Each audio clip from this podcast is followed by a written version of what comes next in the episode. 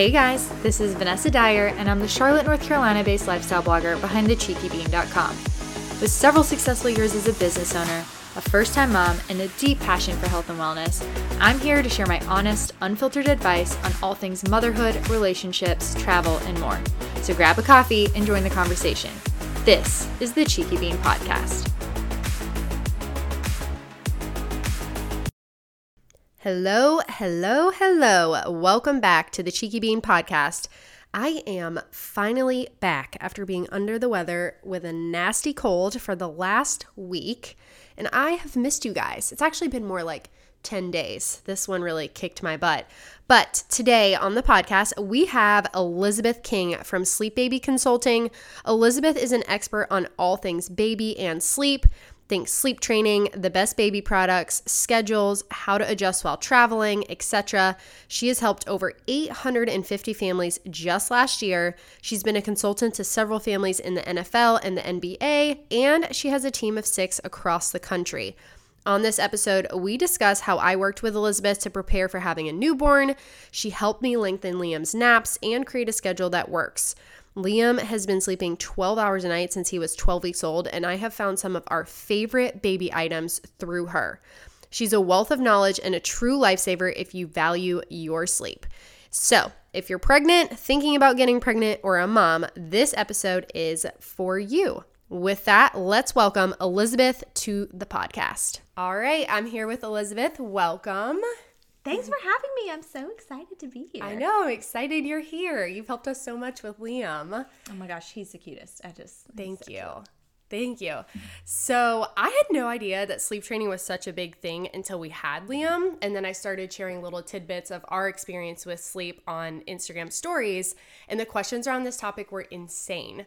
So, my DMs were chock full with questions around what we were doing. And I would love for you to just go ahead and introduce yourself and tell us how you got into this line of work because it really is a big deal to a lot of people. Yeah, yeah, it is such a big deal. I think we all want to get great sleep. So, um, yes, I'm Elizabeth. I'm the CEO of Sleep Baby, and we have been around for five years.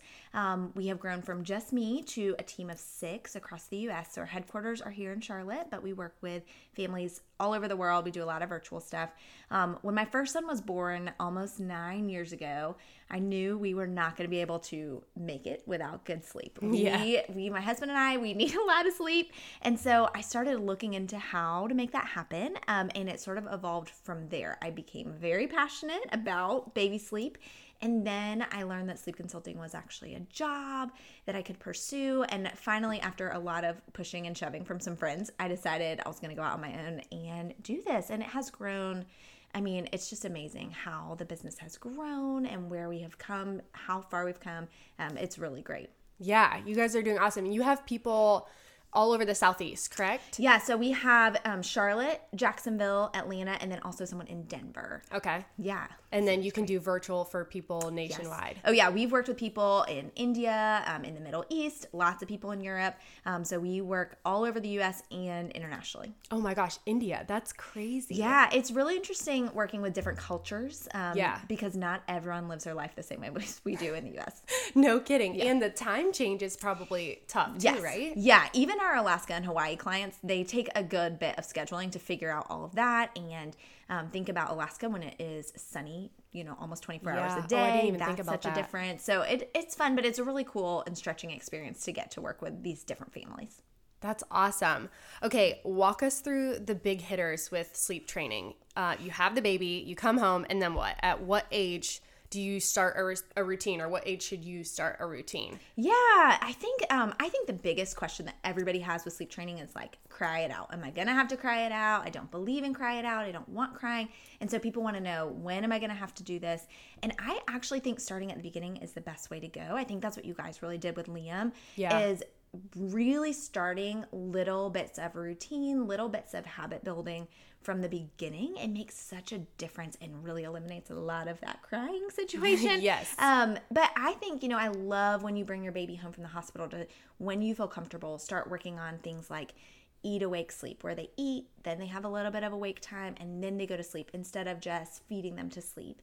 Um, really working on establishing feeding that goes hand in hand with good sleep. And my advice to parents is always as you feel ready, that's when it's the right time to start. You know, start that early bedtime when you want some space in the evening. When you want to be able to put your baby down and have a little time without him touching you, Yeah. then that's time for early bedtime. That's awesome.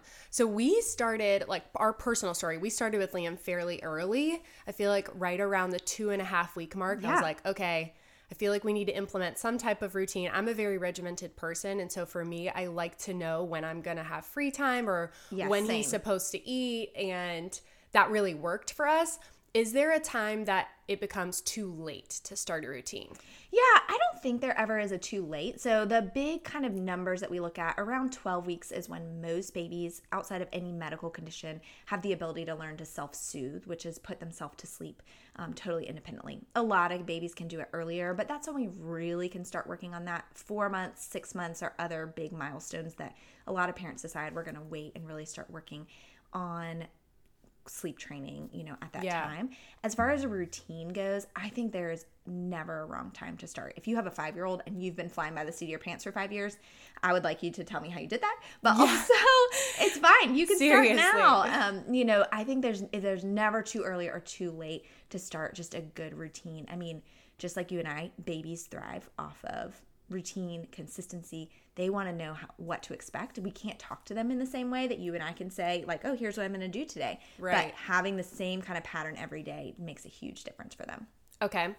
So I know you came in, took a look at Liam's nursery for us to make sure that we were doing everything correctly and that his environment was set up for the best possible sleep that Yeah. he could have.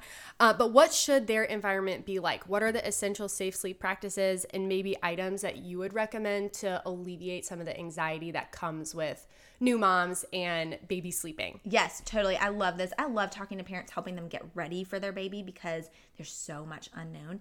And when it comes to baby gear, I mean, there's so much out there.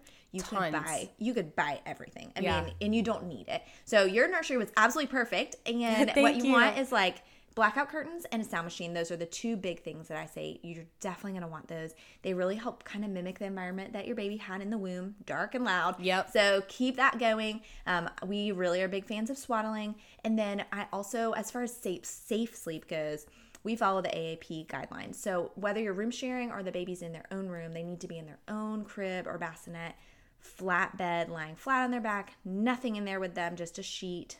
That's really the best for safe sleep. That's what we encourage. Um, and then the other thing that I like is a baby monitor. There are a ton out there with all kinds of different capabilities. I tip, typically stick to a pretty standard video monitor. Um, Okay. and what I encourage parents to do is keep the video off until you hear them. Use it as an audio monitor because most of us, probably I would guess 99 to 100% of moms, are struggling with anxiety when we bring our baby home. Yes. It is so great to be able to see what they're doing and know what's going on. Keeping too close of an eye on that is just going to heighten that anxiety for you. Yes. And so would I really say keep the volume low um, on the monitor, especially when you're sleeping. Keep the video off. When you hear them, that's your clue. Turn on the video. You don't need to be watching them all day long, all night long. It's just going to make you more anxious and make it impossible for you to sleep. Right. What baby monitor is your favorite if you had to pick one? Yeah, I've seen a lot of great ones. Um, one that I really like right now is um, called Vava. And Oh, yeah. I like it because I am so nervous about doing a Wi-Fi monitor. We have never Yeah. done one, and the more I hear about them getting hacked, like I don't, I'm not like a typically afraid of that kind of thing, but this is just a contained base. Also, if you have a monitor that uses your phone as the parent console, you've got to have an iPad or a computer or something like that if you're ever going to leave your baby with a babysitter. And Yes. so that is something that I was just like, it's easier just to get the one contained monitor for that. Yeah, I've actually heard some scary stories about the ones that connect to Wi-Fi, people Yeah. hacking into them, and Yeah, it just doesn't feel great. I No. think that it's the you know we have family members who love it because they can check on their baby when they're away from home. Yes. and that is cool. But I feel like there's pros and cons to both. So for me personally, I just stick with the standard video monitor that just connects in your house. okay, yeah, we have both. We have one that is on our phones, and Yes. to your point, I love it because when we do have a babysitter or we're out of town Yeah, and my you can see mother-in-law's watching him or my parents, I can see him, which provides some level of comfort. But when we're home, we primarily use um, it's VTech, and it's Yeah. There's no Wi-Fi, so it's Yes. just radio radio frequency. No one can ever hack it. We do have a monitor, but you can just turn the audio on on it too. Yeah. and it was really inexpensive, but honestly, it's great for traveling because it's really compact and there's no setup because you just turn the screen on. Yes, and you don't have to like go through a setup process like if you had a Wi-Fi monitor. Yeah, exactly. I love it. And I mean, we traveled with our baby monitor for years because I Yeah. would just be like, be able to sit on the balcony of a hotel room Right. or have them in a different room. And it just made you feel so much more comfortable. Yes. Yeah, I, I totally agree. We we do the same thing. Um, what are some common mistakes that you see people make in terms of sleep? Yeah, I think, you know, my philosophy around sleep is if it's working for you, as long as it's safe, I don't care what you do, do whatever. Um, and that is totally fine with me because every family is so different and everything that I've said I would never do, I have totally done as a parent. Yeah. And I think, you know, parenting is the one job that has no manual. We don't know what we're doing. We're all kind of finding our way. So when it comes to mistakes, I mean, there's things that I recommend people do for sure. But if you don't want to do it and it works for you, that's fine. So, like, one really typical issue that a lot of families come to us is I'm stuck nursing my baby to sleep. And the pediatrician has said they don't need to eat in the middle of the night, but that's how they fall asleep. And they're still waking up three, four times a night to eat, and they're eight months old. For some families, that works great, but for a lot of families, it's exhausting, it's stressful. If you're in a position where you feel like, I don't know how to stop this, that's where we like to step in and help and really help you adjust to something that's going to work for your family so everyone can get sleep. Because, you know, I think we underestimate how much we need sleep until you're not getting it. Yeah. And even as a parent, you know, it's important for the baby to get sleep. It's important for us to get sleep Yes. too. And so it gets to a point where you're exhausted. If you need to make a change, that's where we're here to help. So, nursing to sleep or feeding to sleep is really mm. typical issue that people come to us with where you just kind of get stuck doing something you don't know how to undo it. Right. What would you recommend for so for somebody who's in that situation? What's a great way for them to kind of wean off those night feeds if their baby doesn't need it anymore? Yeah, for sure. One of the best ways is just to make sure they're getting plenty during the day. So, a breastfed baby needs about 25 ounces of breast milk during the day. Formula needs about 28 to 32 ounces every day. So, if you can kind of start to either do weighted feeds or bottles and check and see how much they're getting, make sure they're getting enough during the day. And then also, you can just start decreasing what you're offering at night. So, if you have a baby who's getting a significant amount of ounces or calories in the middle of the night and they don't need that. We call it reverse cycling. And so you want to decrease what they're taking at night, increase what they're taking during the day, and help them sort of switch that around to a more appropriate feeding schedule. Okay. And when you say weighted feeds, what does that mean? Yeah, so for breastfed baby, you know, obviously it can be very difficult to know exactly Yes. how much they're getting. And so you can either rent or buy or just go to your pediatrician's office to use a specialized scale that will you'll weigh your baby before and then you'll weigh their baby your baby after they feed so you Okay. know exactly how much milk they took in. Okay, I did this. We have the hatch. Yes. Um, and I loved that for that Yeah. reason because in the beginning, when I was breastfeeding, I wasn't quite sure that Liam was, he was acting like he wasn't getting enough milk, Yeah. but I, I wasn't really sure because I couldn't, you know, you Yeah, can't, you can't tell. tell. Yeah. Um, and as soon as we got the hatch, we would do, we'd weigh him before, I'd breastfeed, we'd weigh him after. Yes. And it was so nice to be able to see, like, okay, this is how much he was taking in. Exactly. And that changed a lot for him in terms of, I, I knew that I needed to supplement a little bit at some point Yeah. because I couldn't eventually couldn't keep up anymore, which Right. I know that's another whole anxiety is so much. breastfeeding. Yeah, I mean, there's so much around that. Well, and I remember, like when I had my kids, my hormones were made me really angry all the time, especially towards my husband. And I remember being like, "Okay, I fed him. Please just put him down. Put him down." And he would come out of the room five minutes later, like he's hungry again, and I would just want to pull my hair out because Yeah. I'm like, I just fed him for 30 minutes. What? Right. So uh, being able to do weighted feeds is super helpful. There are some amazing lactation resources out there. Yeah. Even with my third, um, I spent a lot of time at the lactation office, get doing weighted feeds, getting tips, learning how to do it better because it is breastfeeding is hard. People act Yeah. like it should just be easy and one of my friends says it's natural but it doesn't always come naturally Yes. and it doesn't always work the way that you think it should right. it's it's hard Yeah, it it is hard. And I think that's something that I really underestimated as being a Yeah. mom because when I wasn't breastfeeding, I was pumping. Yes. And while I had the Elvie and that was great, it also didn't pull nearly as much milk as Right. The Spectra, which was plugged into the wall, and then I couldn't move. move. Yep. And that also added another layer of stress that I wasn't much. prepared for. Yeah. And to your point, like my husband just didn't. He they don't understand. You know, No. they're not. They're not there. They're They not. don't get it. Yeah, they're not able to do that. So I was so frustrated by month four of like, yeah. I felt like I was just a like a milk production factory. Oh, totally. Yeah, you're just feeding them all the time. You're feeding, you're pumping, you're doing a bottle. And you just don't know. Am I doing something wrong? Is it something in the milk? Are they getting enough? Are they not getting enough? It's just, it's a lot and it can increase anxiety. And feeding and sleep are so closely related. Yeah. If your baby's hungry, they're not going to be able to sleep. And so then you're just on this hamster wheel of terrible things. You know, you're stressed about feeding, you're stressed about sleep, neither one's happening. And so that's where I really always feel so glad to be able to come to moms and say like, okay, let's break this down little by little. Let's address each one of these problems specifically Yeah. and really help them so that your baby can sleep, so you can rest. I mean, my goal is always that parents feel more confident after Yeah. they've worked with us because I have been there. I have been a lost mom who didn't know what she was doing. We Yep. all have, and we don't always have, you know, a friend to come alongside and say, "Oh, this is what you should do." And so that's we always hope to be that for people. Yeah. What are your thoughts on the snoo? I was amazed at how popular oh this gosh. option was for bassinets and how many people were spending $1,200 on a bassinet. Yeah. Which we ended up not going that route because I felt like, okay, let's just see what kind of sleeper he is. Yeah. We'll use something that's a little bit more traditional. And if for whatever reason we get a few months down the road and it's just not working for us, then we can always rent the snoo or we can buy Yeah. the snoo if we really feel like we needed it. And we ended up not needing it, which was great for our wallets. Yeah.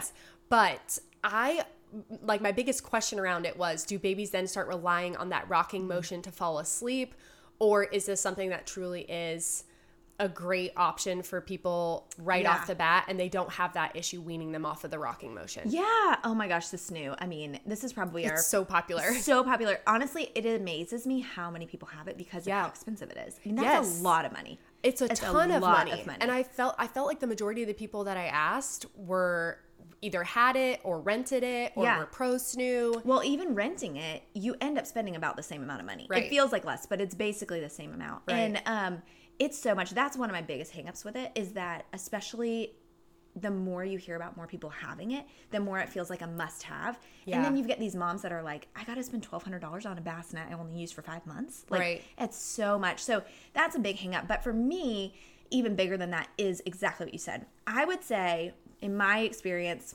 20% of the time it works as designed. They start in the snoo, they're able to wean off of it move to the crib, no problem. Another 80% of the time, it doesn't work that way. And um, I feel like more often than not, you either have a baby who is used to the motion when they're sleeping, they're used to the constant motion, or even just the on weaning mode. It's not constantly going, but as soon as they start crying, it goes.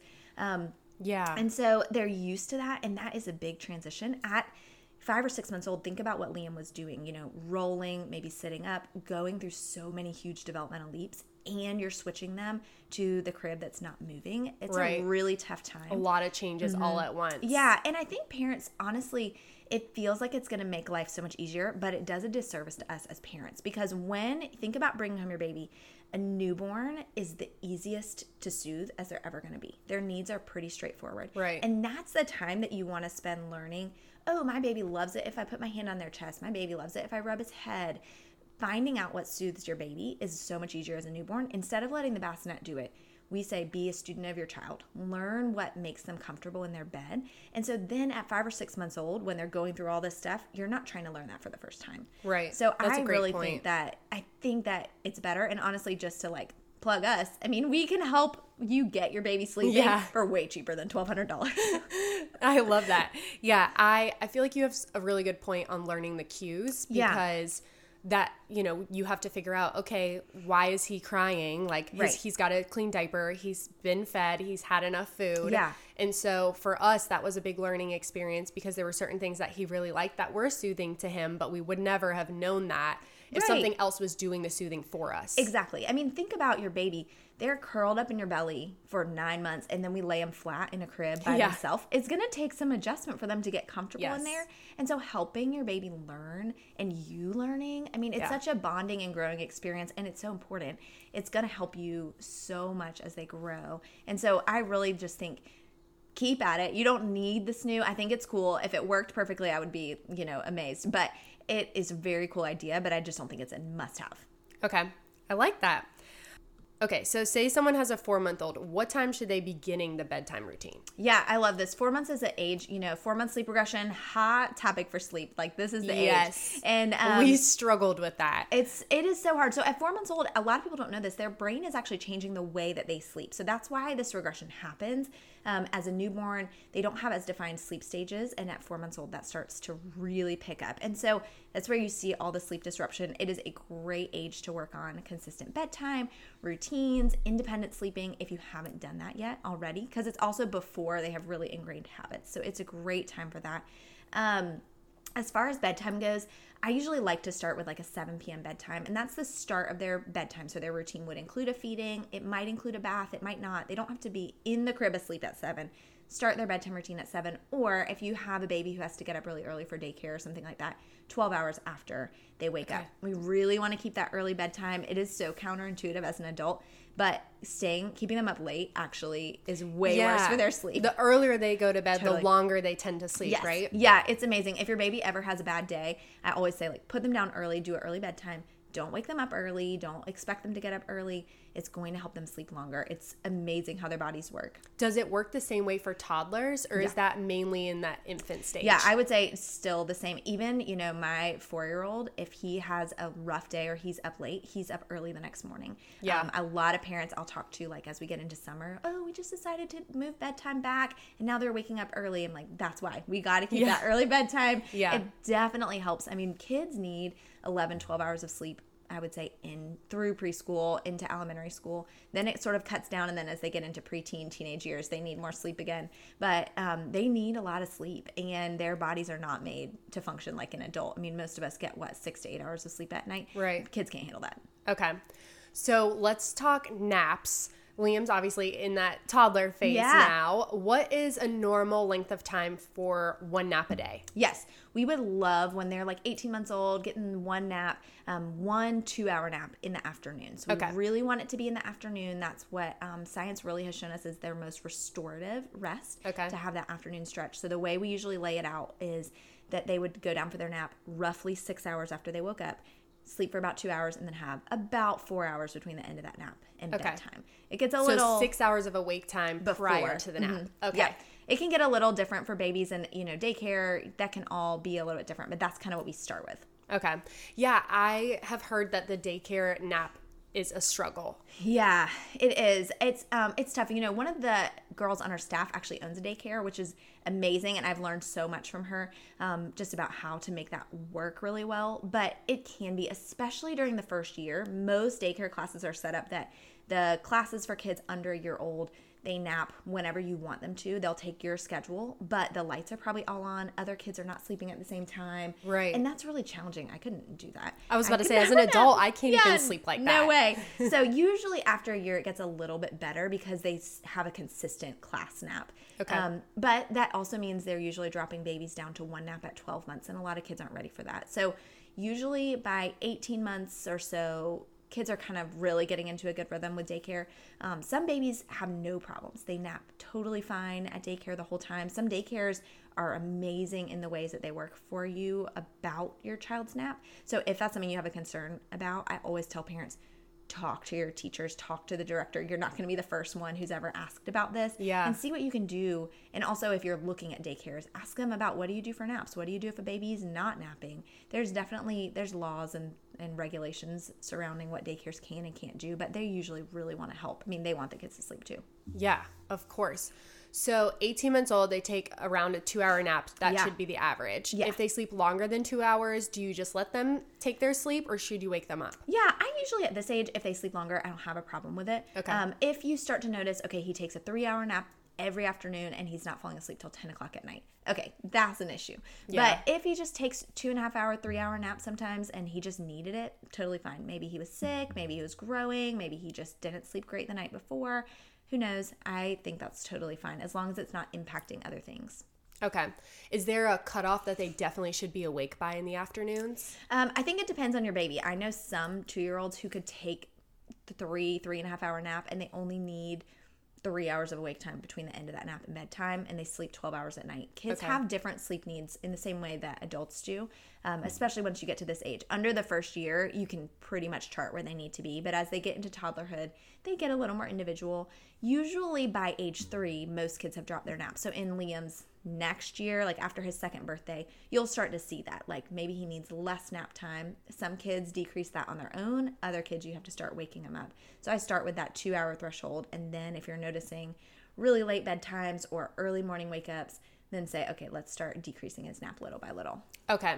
So by three, they're typically no naps. Most of the time, I would say 75% of Okay. kids. Some hold on to it. I don't know if I'm ready for that. I know, I know. that seems like it's really it's far away, but it seems, like it's really close, well, by. listen, Yeah. I just transition all my kids, and I always recommend to transition to a quiet time instead Okay. Oh, of the nap. So I will put oh, that's them in their crib or in their room as long as it's safe. You know, nothing they can pull down, but just in their crib. I use like a green light clock to help them know when it's time to get up. Give them some toys, leave the lights on.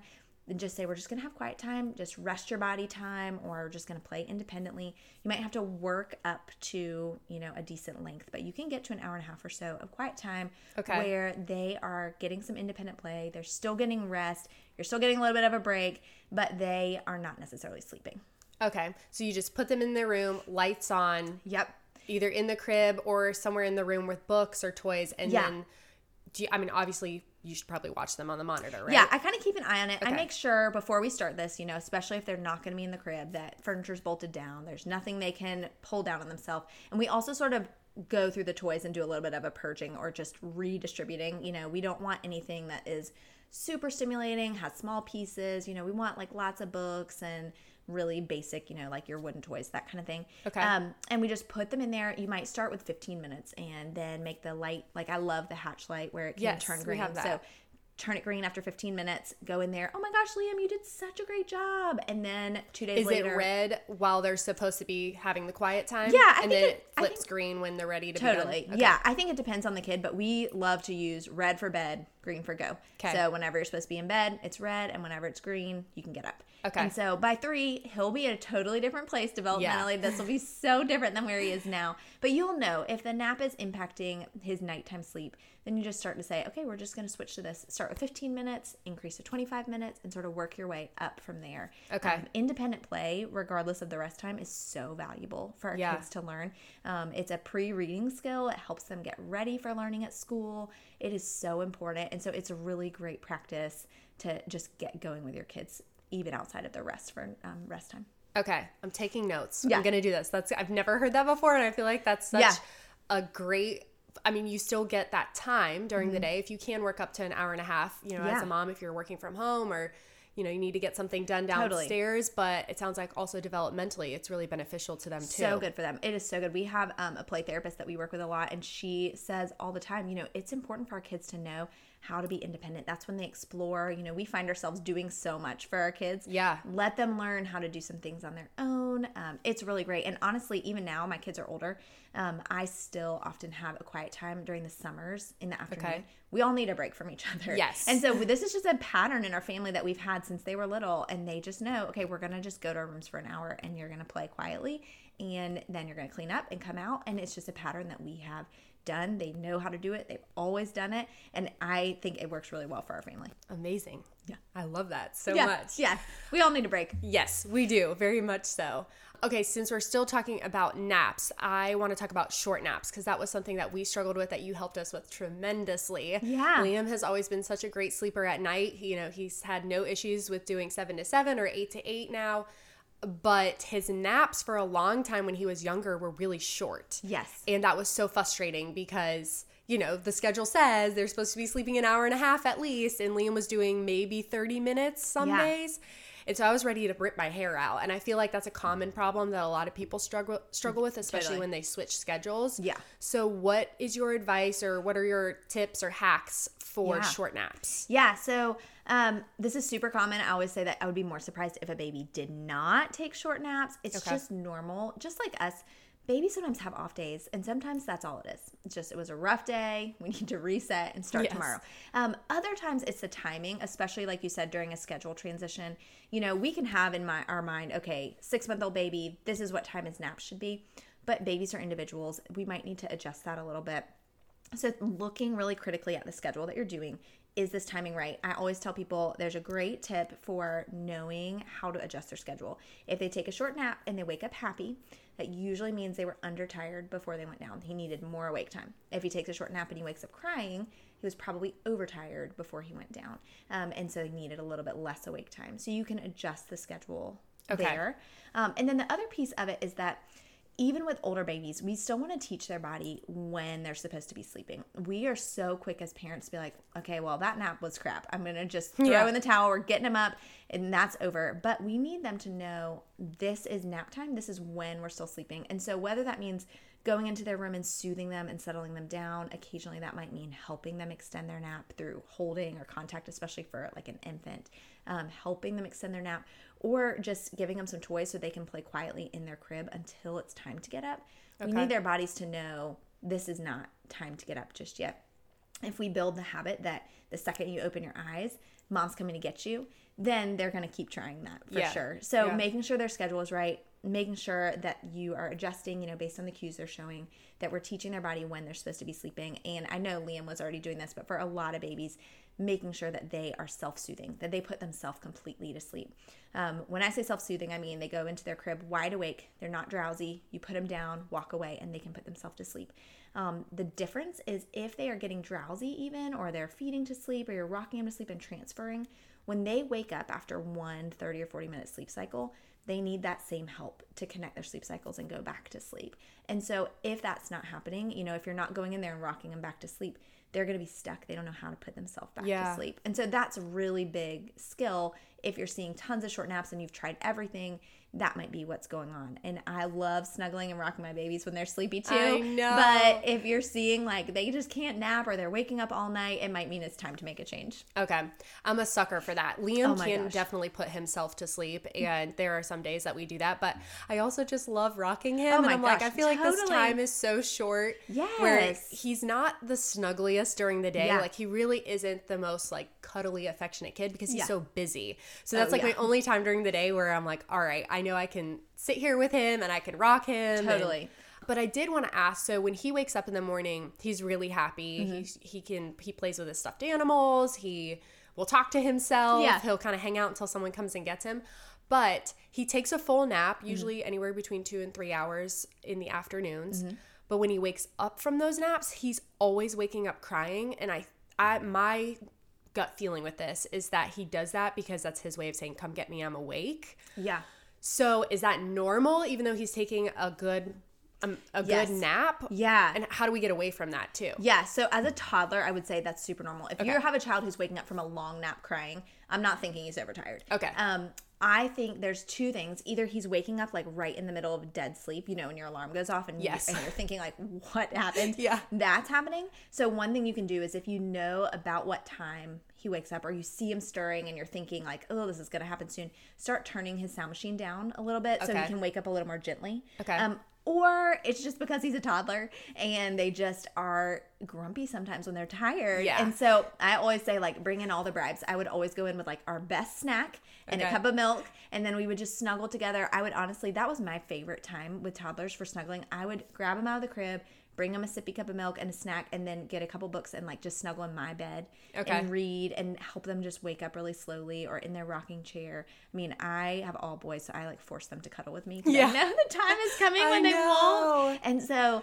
that's a great time to do that. I mean, I especially when he gets older, uh, you know, that was always our TV show time of like we're just gonna sit on the couch and watch a show so you can wake up a little bit more easily. Okay. A lot of people I don't like like that. Some people don't like it, but you know, we watch TV not Yeah. all the time, but we do. And um and that was a great time. It's a good way to get in snuggles, but the toddler grumpiness after a nap, I think that's probably just at this age. Yeah. Okay. Okay. Yeah. Good to know. Yeah. I know he just it's I swear like I mean he says 5 to 10 words but if he could make full sentences I swear it's just come get me. Like I'm awake, come get me. I don't want to be up Yes, here anymore. Totally. Well, and at this age, frustration about communication is so high. And I Yeah. think that that is something that, you know, we might assume like, what's wrong? Something's going on. And they're just so frustrated because he wants to say something and he can't or he thinks you don't understand. Yes. And that is normal. You're probably and that it all day. it day. sounds like a frustrated cry Yes. too. It's Yeah. not it's not really like a whine. It sounds like he's Yes. like annoyed or frustrated. He's just annoyed. something. Yeah, he's mad. Come get me. I know, Okay. and I think that's just super normal. That's that's how they that's how they grow and how they express themselves. We want our kids to start to do that, but it is not the most fun growing pains. Okay. Well, that's another opportunity for me to snuggle. So Yes. Yeah. I'm gonna I love try it. Oh yeah. No, I mean I told you I make my kids snuggle with me. My four year old will still fall asleep on me at the beach. And I am Oh, I always love I love it. I'm like, oh great. This is the best. Well, okay. Speaking of the beach, we're going to the beach this weekend, Oh, yeah. and you have given me some of my favorite baby products as recommendations. Yes. So, what are your favorite baby products? I know you introduced us to the Ollie Swaddle Yeah. and the Slumber Pod, which has been a game changer oh in terms of travel. But I also want to know, in addition to that, Yeah. do you have any favorite beach products for babies? Okay. this will be our first time going to the beach with him. Oh my gosh, you're gonna love it. It's the best vacation with little kids because they're they can just run free on the sand. Yeah. There's so much of his life that where you're telling him no, you know, for safety Right. reasons. And I feel like at the beach they can just be free. And it is really fun. Yeah. Um, okay, Slumber Pod by far, anytime you're going on a vacation, but especially to like a beach house, they don't have curtains in these houses. I know. Why do they never have curtains? I don't know. It is so great. When I heard about the Slumber Pod the first time, I just thought like, where has this been all my life? It is life changing for travel. It is. I love it. Um, so when we go to the beach, we always we pack the slumber pod. I we still use it with a toddler mattress for Wade. Okay. Um, and it fits right under there. It's perfect. So he can be in any room. He's got his own little dark space. He thinks it's so fun. Um, I love the Ollie Swaddle. Is my favorite still. Um, I just think that works so so well. Um, yeah, it worked other- really well for us too. Yeah, I, I love it. It helps with their temperature. And it's easy. It's Yes. foolproof. So easy. I mean, I, I'm pretty proud of Shane. He actually got the swaddling process Yes. down pretty well. Yeah. But as soon as we figured out the Velcro situation, we're like, what? Why have we been going through all this trouble for Yeah. so long when this is way easier? So easy. It's big square, and there's big Velcro. I feel like there's snugger in that. Yeah, totally. I I always say it's like your best pair of leggings. Like it Yes. keeps you snug in Yes. there just with the fabric. Oh, I love it. Um, so okay, when I go to the beach, this is not related to sleep, but with a toddler, we love to bring a baby pool. Okay. Because you can blow it up on the beach, put some water in there, you know, bring a bucket Yeah. or two you can fill it up, and he can just play right there. You guys can just sit nearby. Yep. Um, we love like a little canopy or shade. Um, obviously, we bring our monitor with us. You know, if you're going to be at a house or a condo, it's just so nice to be able to not be in the same space as them and be able to keep an eye on them. Um, I think that we really, one of the biggest, it's not like a thing, but one of the biggest tips I have for traveling, especially somewhere like the beach where you're going on vacation, is really being mindful of what your baby can do. He's going to be exhausted possibly will not be napping as well as he would at home. And so thinking about that, like, okay, if we're not going to get a great nap or he's just really tired from being out in the sun all day, let's not also push him to a late dinner or a Yeah. late bedtime. Really keeping that in mind. If we're going to do like a week long beach trip, we'll pick one or two nights where we'll keep the kids up later, even as a toddler. But otherwise, we try to trade off, you know, get a babysitter, things like that, so that they are still going down early.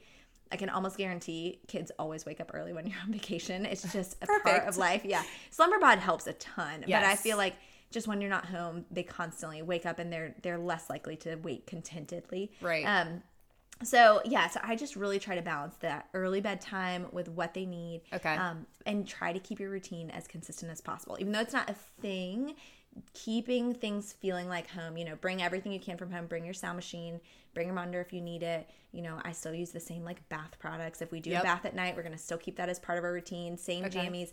Um, and then even if you're sharing a room, resist the urge to bring them in bed with you in the middle of the night. A lot of times the first night is a little bumpy if you can just treat it same way as if he was having a rough night at home where you go in and soothe them settle him in his pack and play you know in the slumber pod zip it back up and then lay back down once you get through the first night you'll reap the benefits of that the Okay. rest of your trip Okay.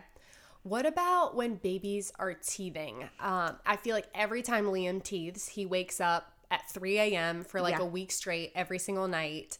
And I don't know what's the best thing to do in that situation because I also feel like they're teething constantly. Yeah, for, at so least much. at this age, Yeah. I'm like, oh my gosh, we just went through this three weeks ago. Here we are again. another one. But I can see them coming through, so I Yes. Mm-hmm. know, and he will gnaw on his finger, so I know that it's that. Yeah, my nine-year-old is actually getting molars right now, so I have a renewed appreciation because he he is very vocal about what is bothering him, Aw. and so and you can see them popping through. You know, I feel so bad for him, and you do with babies. It's like it's just a non-stop situation It when the teething. I think a couple of things I always try to remember with teething. Teething doesn't take away their sleep skills. He still knows how to put himself back to sleep. Yep. Um, he's still. It doesn't mean he's hungry. You know, feeding can be soothing, but that doesn't necessarily mean that's what he actually needs. Um, but also that he is more likely uncomfortable than in extreme pain. Okay. So what science shows us is that most of the time, except for maybe like the two or three days around the actual eruption where the tooth comes through, it's uncomfortable. And that might make it hard for them to fall back asleep. They might wake up a little bit early. They might wake up in the middle of the night, but it's not like my arm's falling off. Okay. So, keeping that in mind, we try to address it with lots of cold things to chew on during the day. Um, one of my favorites is like my mom's old hack from the 80s to put a piece of ice in a washcloth, like tie it off with a hair tie, and let them chew on that. It's Okay. cold and the texture is really good for helping their gums. If you use any kind of pain medication, pain is worse at night. So, like, that's Yeah. definitely the time to bring it out. Okay. Um, and then I always just try to go in, give them a little bit of reassurance. We're big on soothing in the crib. So, keep them in their bed. I love you. It's time to go back to sleep. You know, rub his head, rub his back a little bit. Maybe tuck him in with like a at this age he could have like a special toy or something like that or Right. lovey. And so tucking him in, help him feel comfortable, and then letting him go back to sleep. Um, sleep is really like any time when we don't feel well. Sleep is so healing. Yes. And so helping him, you know, get that is really helpful. Okay. Good to know. What about for those who use a pacifier to soothe? How do you wean your child off of that? And why do you think the pacifier is so controversial? Yeah. Um, I think uh, there's two reasons. I do think, and I have never been able to get like a consistent consensus on this from lactation consultants or pediatricians, but the idea that the pacifier can cause nipple confusion, whoever marketed that, it worked. Um, Yes, it I- did work. like, I, I don't really see a lot of evidence in that. I use pacifier with all my kids. I'm actually a pretty big proponent of it. I think it's a great tool. Um, I can't get like a consistent answer across the board, but um, that definitely is an idea that's out there. And then I think there's a lot of fear around weaning off, and that there is a time period where your baby likes the passy, but you have to help them put it in.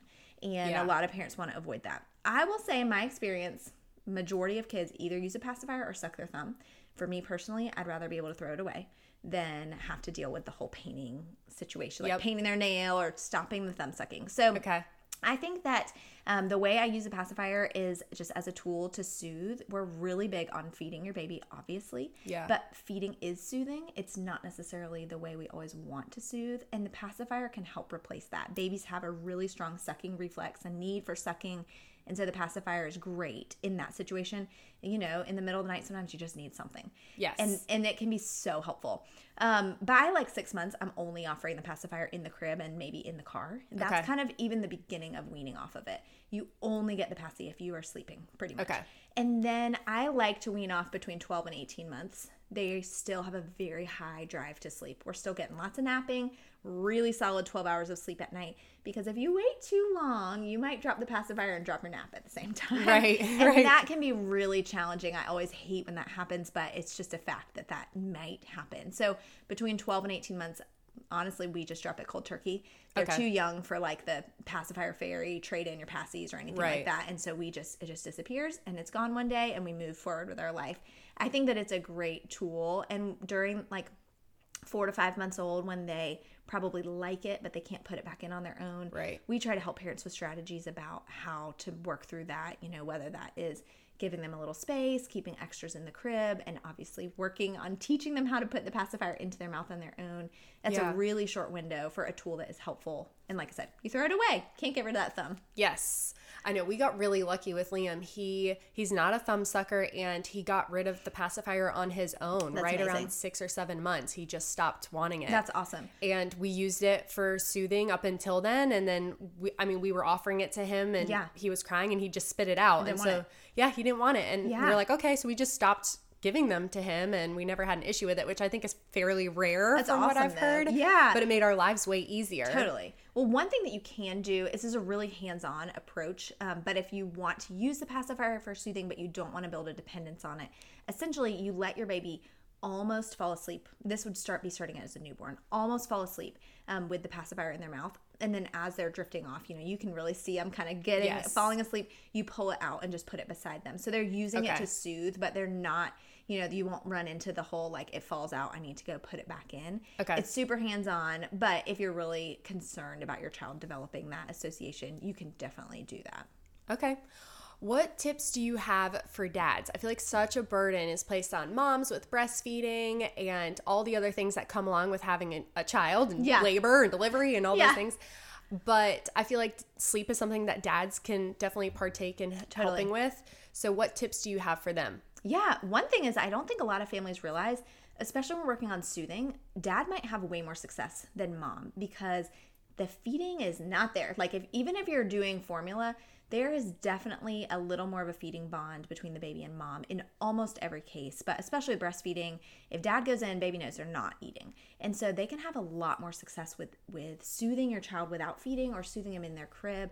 Um, one of the tips that I really encourage families to do is make a schedule for the nighttime. You know, right when you get home from the hospital. For example, okay, dad's on call from like 7 p.m. to 1 a.m. If the baby needs anything, dad's responsible for that. Maybe he brings baby to the mom to feed, but otherwise, you know, diaper changes, burping, getting the baby back to sleep, that's dad's job.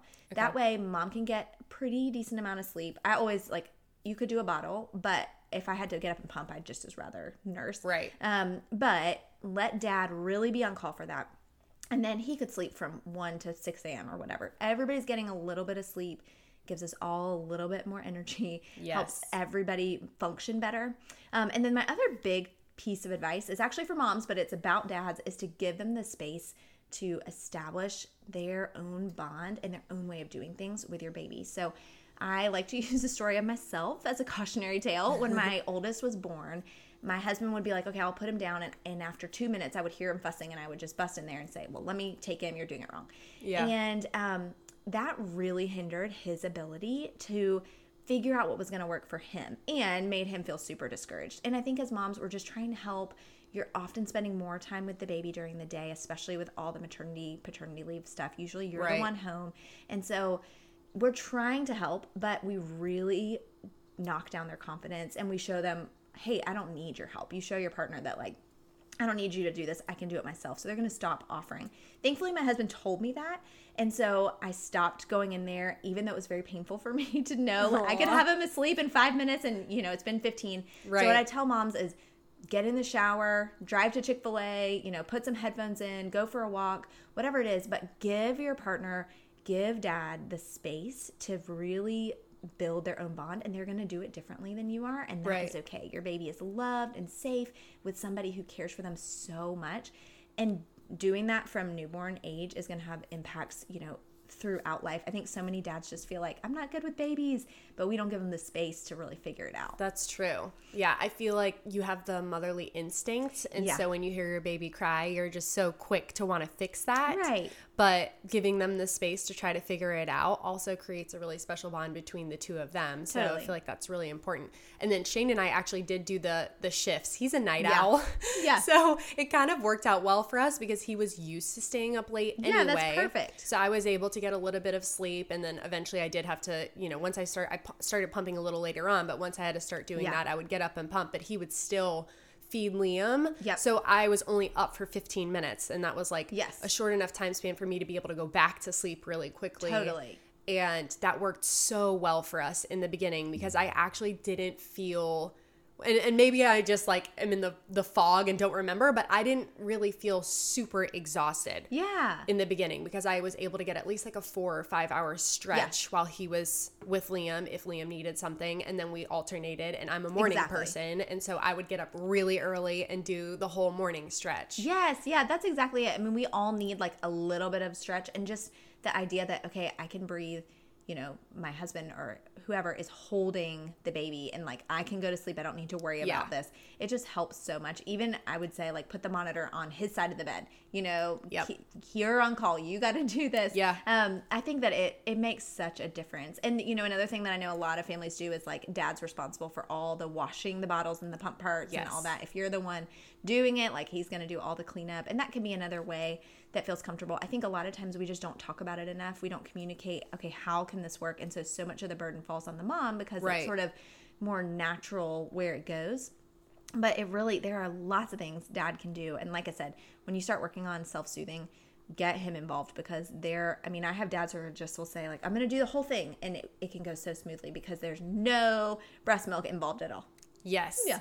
I know. I one of the things that we did with you that I thought was really beneficial in the beginning was the new baby boot camp Yeah. where we talked to you virtually and I feel like that helped us both understand the expectation prior to Liam. We did Yeah. a few weeks before Liam was born, but we had this conversation and then after our conversation with you we kind of sat down we're like okay here are our expectations this is how we anticipate Totally. you know, taking shifts and this is what you can help me with or this is what I think would be helpful to Yeah. me. And that that way when Liam finally got here, which I always say finally because he was two weeks late. I'm like still mad about it, but I was so miserable. It's so long those last two weeks just waiting. Oh, Um, it so was bad. it was bad. Um, but then we were both on the same page. Yes. So because you're already in that like newborn fog, you've got all these hormones going on, And and, that, don't know that what wasn't a doing. yeah, that's not like a conversation I wanted to have No. in that mindset. No way. Yeah, I think it's great to prepare for before. Like you said with the hormones, I mean, you don't even know what your body's going to feel like Right. afterwards. And I never want to scare people who are about to have their first baby, but it's just a different experience than anything you've ever had. And so having some of that stuff already talked about, you know, with your husband or your partner is is so important Yes. because I just think that it's nobody knows what you're getting into and the first couple weeks are all about survival but then once you can kind of lift your head up and say like okay how can we really make this work for us like we don't want to just be scrambling every day working together as a team i mean it is so good for your relationship too It is. Yeah. We actually found like a whole new bond yes together so much same through just like teamwork. Yeah. And we had this system that worked great for us and we felt like we were killing it together and we both felt like both the, you know, each person in the relationship was contributing equally. Exactly. And we bonded over that because we felt like we were crushing it as Right. new I parents. know. You know, we're like we're, we're killing this. We got this. Exactly. Well, and I think everyone's story is different, but when you are first together and you don't have kids, you know, you're kind of like doing your thing and you're each sort of, I mean, you love each other, obviously, but you're each kind of out for yourself. Yes. You can focus on getting all your needs met and probably most of your partner's needs met, and that's great. Then you bring a baby in it, and it is something that you've never, you've never had a challenge like this before. Right. Like the ultimate group project. Right. And so being able to work on it together is really amazing for your relationship. And it, it can be a challenge, but I just always encourage parents. It is so worth it to know what your goals are, make a plan, work through it. It's not going to go perfectly every day, but you guys are going to grow together and your whole family's going to grow. It's just it can be really great. I know. I I totally agree. We've lived it. So Yeah. That's great Yeah. advice. Okay, what are your holy grail must have tips for new parents? Okay. It could be items they have to have in the nursery. It could Yeah. be just things they should stick to in terms of scheduling. Yeah.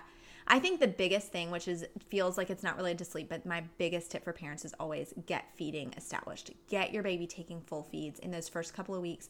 Do not stress out about, you know, oh, they need to put themselves to sleep. They can't do that. They can learn how to eat. Make sure Okay. they eat really, really well. Um, but along the lines of just having a plan, I think that there are certain things that you learn with experience that make life a lot easier. And so, one of the ways I like to give people advice is in the middle of the night, how to manage those middle of the night feedings. Um, one big thing that with sleep, I guess this is during the day too, but I especially see it here. We live in the South, it's so hot.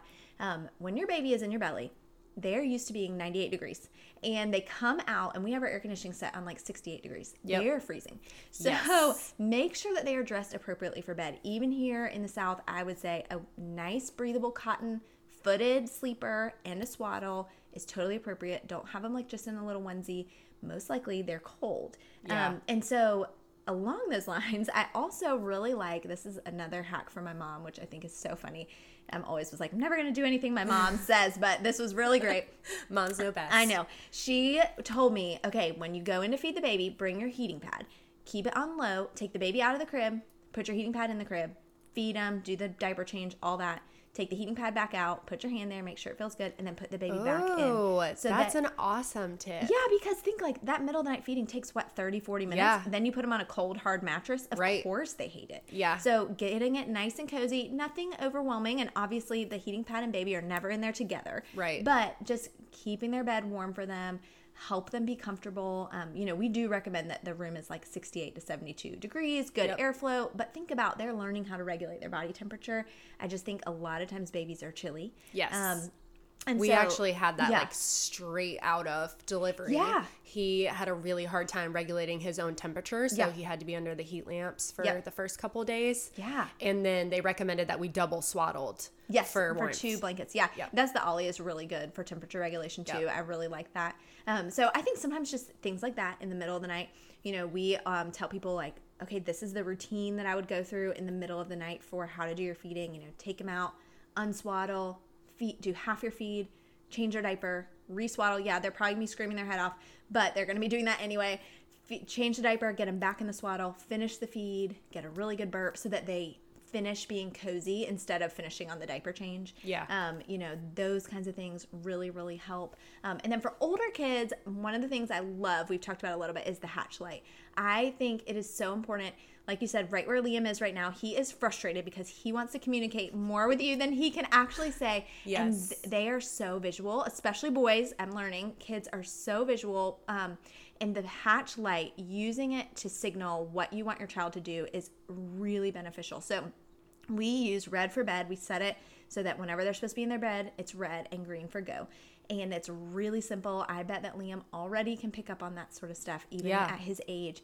And then it sets really, really great healthy sleep boundaries for as your baby gets older. As they get into toddlerhood, preschool age, elementary school, they still know okay i might wake up at 6.30 but i don't get to get up until 7.30 you know i'm not just popping out of my bed setting those boundaries i think it's a great visual cue for kids to use and i also like to mention i love the hatch products but get the rest not the rest plus they still have to are working out some bugs Okay. it seems amazing but from what i've heard still the original rest is the way to go Okay, that's the one we have. I'm Yeah. gonna start doing it. Yeah, I- that's something I can implement literally tonight. yeah So- yeah. He, I think it makes such a difference, and I always tell parents, as we, as our kids grow, we learn the benefits of boundaries and setting really easy boundaries. Right now, while the crib is his main boundary, Yeah. it really helps as your child grows. And so, using that little visual reminder you're in the crib, red for bed, green for go, and it, I think it makes a big difference. That's awesome.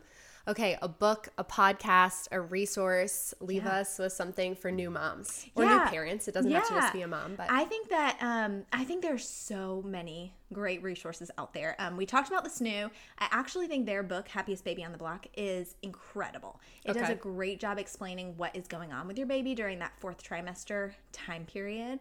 Um, I love that book. I love to recommend it for older kids. I think that a great resource is Big Little Feelings um, on Instagram. Okay. They're a really cool account about parenting, and I follow thing, them. They're great. And Yeah. one of the things that I realized is that parenting started way younger than I expected. You know, at first with the baby, you're just managing their needs, but actually transitioning to parenting starts really early and it helps you know how to deal with what's going on. I think when kids are little and they have sleep problems, it's often directly related to something going on in their schedule, in their day, Right. in their ability.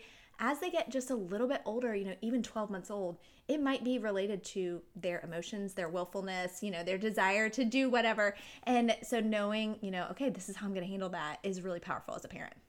That's awesome.